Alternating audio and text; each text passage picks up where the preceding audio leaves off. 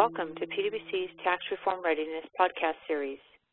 In this podcast, Michelle Lee, a tax partner and leader of PwC's Intelligent Process Automation for Robotics, and Mike Engel, an advisory partner and leader of PwC's Intelligent Process Automation practice, discuss process automation and provide insights on what they have seen as hallmarks for success.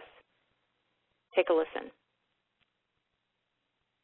So Michelle, this is exciting times, right? I mean, so much going on in this space with automation, whether it be robotic process automation or intelligent automation or small automation, all these different things we're talking about, right?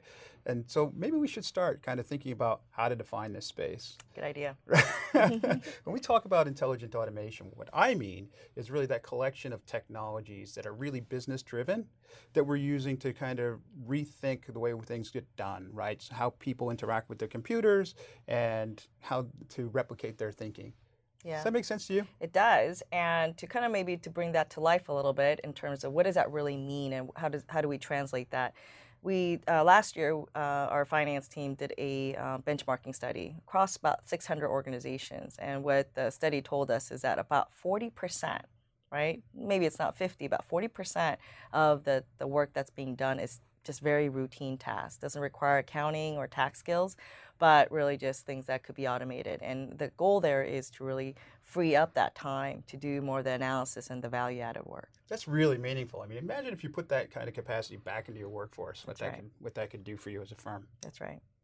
So Michelle, when you think about, you know, some of the clients we've been working on, like hundreds it seems like, what do you think are the real hallmarks of success for the programs that we've seen that are really excelling and scaling? So I think we usually talk about five. I'll cover off the first two, which I feel is very important, is we start with what we talk about business process, right? So it's not just process, but understanding the business issue. Right. And the process associated with it. And the reason why that's important as a baseline is when we think about automation, you don't want to be automating every process. So it's really coupling the two and identifying the right business process. And then two is we can't forget our people. People are very important, the workforce. So how are we managing the people? How are we managing maybe the traditional IT technology and tools? And then how are we then interacting with what we call the bots or this kind of new form of digital labor, right? So they're all important. Understanding how do we interact with that different types of workforce I think is key. Yeah, really important points, right? A couple other things that I think about, I mean, you think about from a governance perspective, right? While this is not end user computing, it's not traditional IT, we do have to borrow some of the rigor from IT to make sure that we're managing this environment. That's right.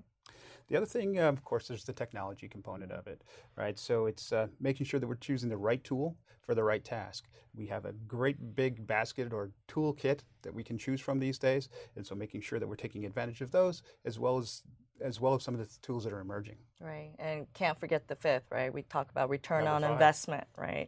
And what it really comes down to is defining really the value you want to derive. So ROI isn't just being defined by time savings, but it could be about managing risk, creating different kind of output. So the value that it could derive from it, understanding what that is at the outset, I think is very important for success. Yeah, absolutely. And we can do it quickly. That's right. All right. So if you were to just say, what's a key takeaway? What would you want listeners to remember? Sure. I think the key takeaway is really just around the cultural shift, right? Because this is, while it's not brand new, it is change and it is impacting our people. So while we're really excited to talk about this topic, it is really about what it means for our people, the message that we send, and how do we upskill them and their long-term, their longevity and the career in the finance organization. Yeah, really important. I think the other thing that we kind of often overlook is that because we talk about this as being business driven, it's also a tremendous opportunity to collaborate with IT. That's right. So, terrific. Thank you very much. Thank you.